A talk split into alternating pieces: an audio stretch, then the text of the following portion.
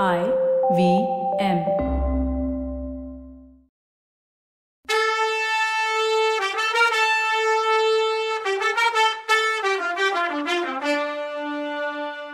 வணக்கங்க. நான் கவிதா பேசுறேன். வெல்கம் டு கதை பாட்காஸ்ட் சிவகாமியின் சபதம். இது எபிசோட் நம்பர் நூத்தி ஏழு. இந்த எபிசோடோட டைட்டில் மாணவன்மன் என்றொரு நண்பன். நம்ம இதுவரைக்கும் கல்கி அவர்கள் எழுதின கதையில வந்த போர் சம்பவங்களை பத்தி பார்த்தோம். அது போல பன்னெண்டு வருஷம் கழிச்சு நம்ம நரசிம்மவர்மர் பட திரட்டி ஆயத்தம் பண்ணி நடத்த போற போரை பத்தி பார்க்கவும் போறோம். ஆனா உண்மையிலேயே புலிகேசி என்ன பண்ணாரு? கல்கி எழுதினதுதான் நடந்ததா? இல்ல வேற ஏதாவது நடந்ததா? புலிகேசி ஜெயஸ்தம்பம் சொல்ற மாதிரி மகேந்திரர் தொடநடுங்கியா? இதுக்கெல்லாம் விடை தெரியணும்னா நம்ம உண்மையான வரலாற்றை தெரிஞ்சுக்கணும். கீழை சாளுக்கிய நாட்டை ஏற்படுத்தின ரெண்டாம் புலிகேசி தெற்க இருந்த பல்லவ பேரரசோட பலத்தை ஒடுக்க நினைச்சாரு. அதனால பெரும் படை திரட்டி பல்லவ நாட்டு மேல படையெடுத்தாரு. அழுக்கில்லாத வெண் சாமரங்களையும் நூத்துக்கணக்கான கொடிகளையும் குடைகளையும் புடிச்சுக்கிட்டு புலிகேசியோட படைகள் போச்சு. அப்போ கிளம்பின தூசி எதுக்க வந்த பல்லவ பட ஒளிய மங்க வச்சுது? புலிகேசியோட பெரிய படை கடலை பார்த்து பயந்த காஞ்சி மன்னன் காஞ்சிபுர கோட்டைக்குள்ள புகுந்துகிட்டான்னு புலிகேசியோட பட்டயம் சொல்லுது. பல்லவர் பட்டயங்கள் மகேந்திரர் வெற்றி பெற்றார்னு சொல்லுது. போரோட முடிவுல பல்லவர்களுக்கு எந்த விதமான இழப்பும் வந்ததா தெரியல. அதனால இந்த போர்னால சாளுக்கியர்களுக்கு முயற்சி நஷ்டமும் பொருள் நஷ்டமும் வந்துச்சுன்னு வேணும்னா சொல்லலாம். இருந்தாலும் போர் எப்படி நடந்துச்சுன்னு பார்க்கலாம். துள்ளி விழும் கயல் மீன்களை கண்களாக கொண்ட காவிரி சாளுக்கியனோட யானைகளோட மத நீர் விழுந்ததால ஓட்டம் தடப்பட்டு கடல்ல கலக்க முடியாம ஆயிடுச்சு. புலிகேசியும் பல்லவனாகிய பணியை போக்கும் பகலவனா சேர சோழ பாண்டியரை கழிப்புற செய்தான்னு சாளுக்கியன் பட்டையும் சொல்லுது. இந்த சாளுக்கியர் பட்டையும் சொல்ற ரெண்டு குறிப்புகள்னாலையும் மகேந்திரர் இரண்டாம் புலிகேசியை எதிர்த்து சண்டை போட முடியாம காஞ்சிபுர கோட்டைக்குள்ள ஒளிஞ்சுக்கிட்டாருங்கிறதும் அந்த செயல் தமிழ் அரசரை மகிழ்வித்ததுங்கிறதும் தெரியுதே தவிர பல்லவர்கள் தோத்து போனாங்கங்கிறதோ நாட்டை இழந்தாங்கங்கிறதோ தெரியல. போர் நடந்த முறைய பாத்தீங்கன்னா ரெண்டாம் புலிகேசி முதல்ல காஞ்சியை கைப்பற்ற முயற்சி பண்ணாரு. மகேந்திரரோட கோட்டை மதில் எதிரிகளால ஏற முடியாதது. மகேந்திரர் கோட்டைக்குள்ள இருந்தாரு. அவரை எப்படியாவது ஜெயிச்சு கைப்புடியா பிடிக்கணும்னு எண்ணம் இல்லாம பெருமிதமா புலிகேசி என்ன பண்ணிட்டாரு? பல்லவ நாட்டோட தென் எல்லையான காவிரி வரைக்கும் போனாரு.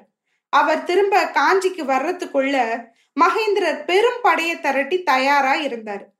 புலிகேசி காஞ்சிக்கு பக்கத்துல வெற்றி திமிரோட அசட்டையா வந்துட்டு இருக்கையில திடீர்னு தாக்குனாரு மகேந்திரன் தனக்கு அஞ்சி கோட்டுக்குள்ள இருந்த மகேந்திரர் எதிர்பாராத விதமா இப்படி வலிமை உள்ள படை திரட்டி தாக்குவார்னு புலிகேசி கனவுல கூட நினைக்கல. புள்ளலூர் அப்படிங்கிற இடத்துல போர் நடந்துச்சு. அது காஞ்சிக்கு பத்து கால் தூரத்துல உள்ள ஒரு ஊர். எதிர்பாராத போர்ப்படைய பார்த்ததும் சாளுக்கியர் படை திகில் ஆயிடுச்சு. அதனால அது வெற்றிகரமா போராடக்கூட அவங்களால முடியல. பல்லவர் படை வீராவேசத்தோட போராடுச்சு. கடைசியில மகேந்திரவர்மர் படை சாளுக்கியர் படையை துரத்திட்டு போச்சு. ரெண்டாம் புலிகேசி உயிரோட சாளுக்கிய நாட்டுக்கு போனதே பெருசு.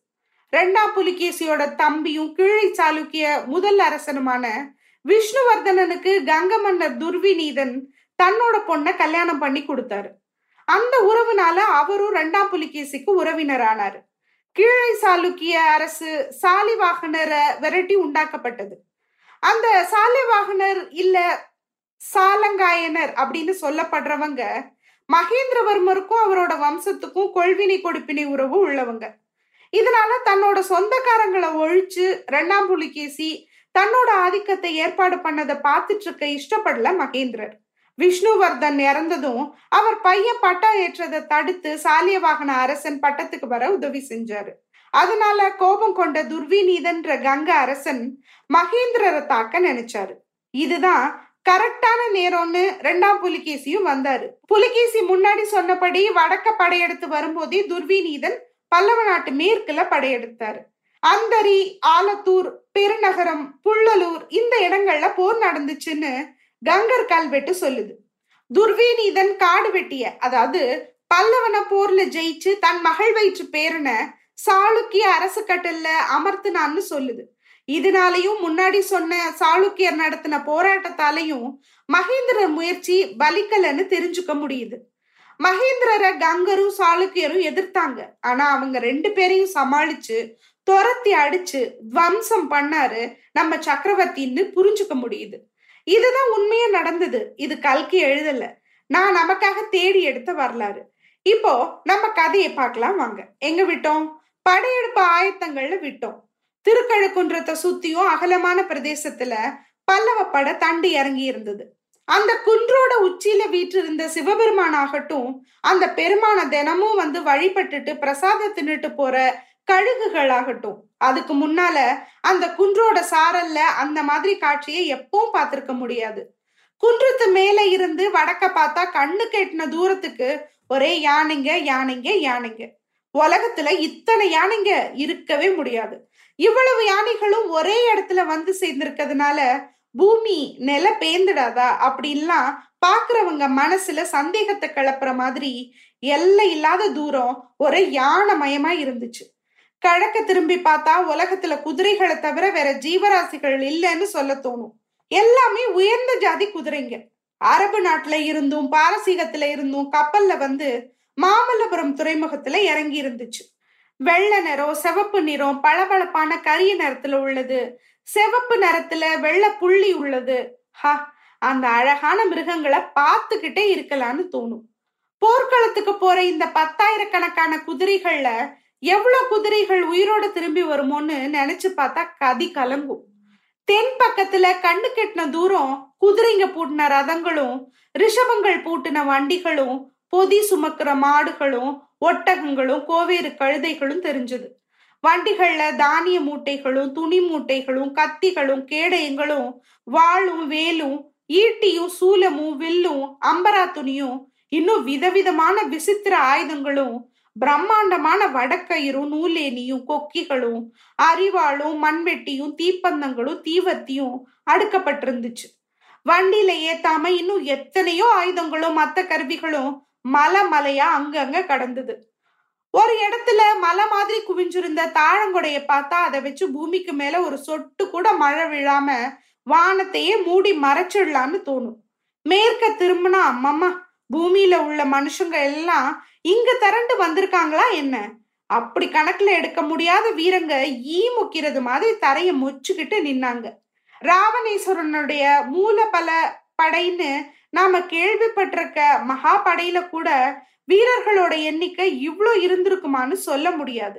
இப்படி அந்த நாலு வகைப்பட்ட பல்லவ படையும் தண்டி இறங்கி இருந்த பகுதி முழுசும் அங்கங்க ரிஷப கொடிங்க வானலாவி பறந்து காத்துல ஆடிட்டு இருந்துச்சு.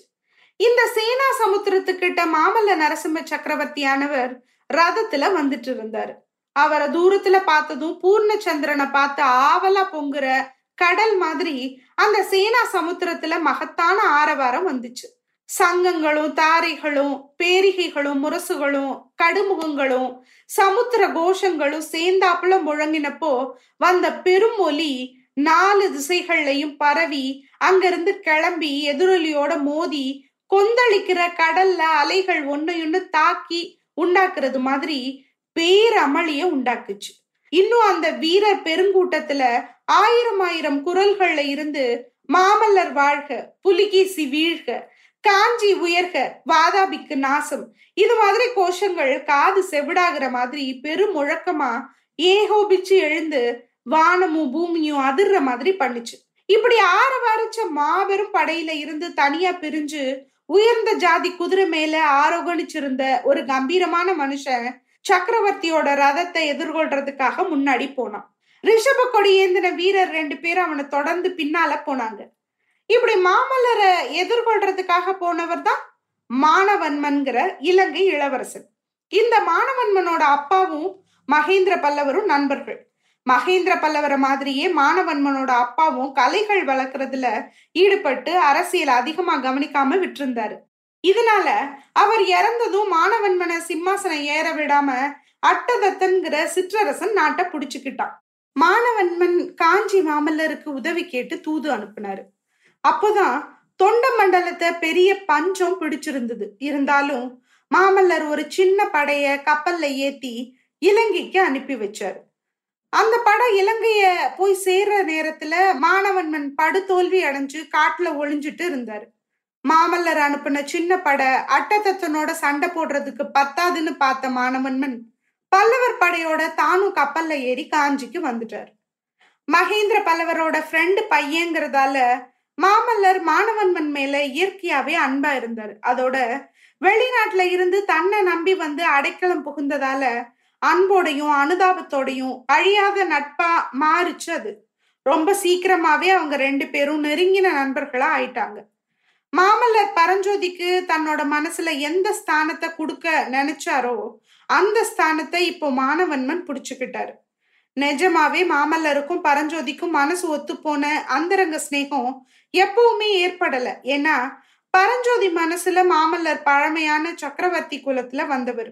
அவரோட சரி நிகரா தான் இருக்க முடியாதுன்னு நினப்பு எப்பவுமே இருந்துச்சு பரஞ்சோதிக்கு. அத்தோட ஒன்பது வருஷத்துக்கு முன்னால வாதாபியில இருந்து திரும்பி வந்ததுல இருந்து சேனாதிபதி பரஞ்சோதி படையெடுப்புக்கு வேண்டிய ஆயத்தங்கள்ல முழுசும் கவனத்தை செலுத்தி இருந்தாரு. ஊர் ஊரா போய் வீரர்களை திரட்டுறதுலயும் அவங்களுக்கு போர் பயிற்சி கொடுக்கறதுலயும் அவங்கள யானைப்பட குதிரைப்படைகளுக்கு ஆளுங்களை பொறுக்கி எடுக்கிறதுலயும் ஆயுதங்கள் சேகரிக்கிறதுலயும் அவர் முழுசா ஈடுபட்டிருந்தாரு. மாமல்லர்கிட்ட நட்பா ஸ்நேக சல்லாபம் பண்றதுக்கு அவருக்கு நேரமே இல்லை. அதனால மாமல்லருக்கு மனசு ஒத்து பழகிறதுக்கு வேற ஒருத்தர் தேவையா இருந்தது. அந்த தேவைய சரியா பண்ணாரு இலங்கை இளவரசர் மாணவன்மன்.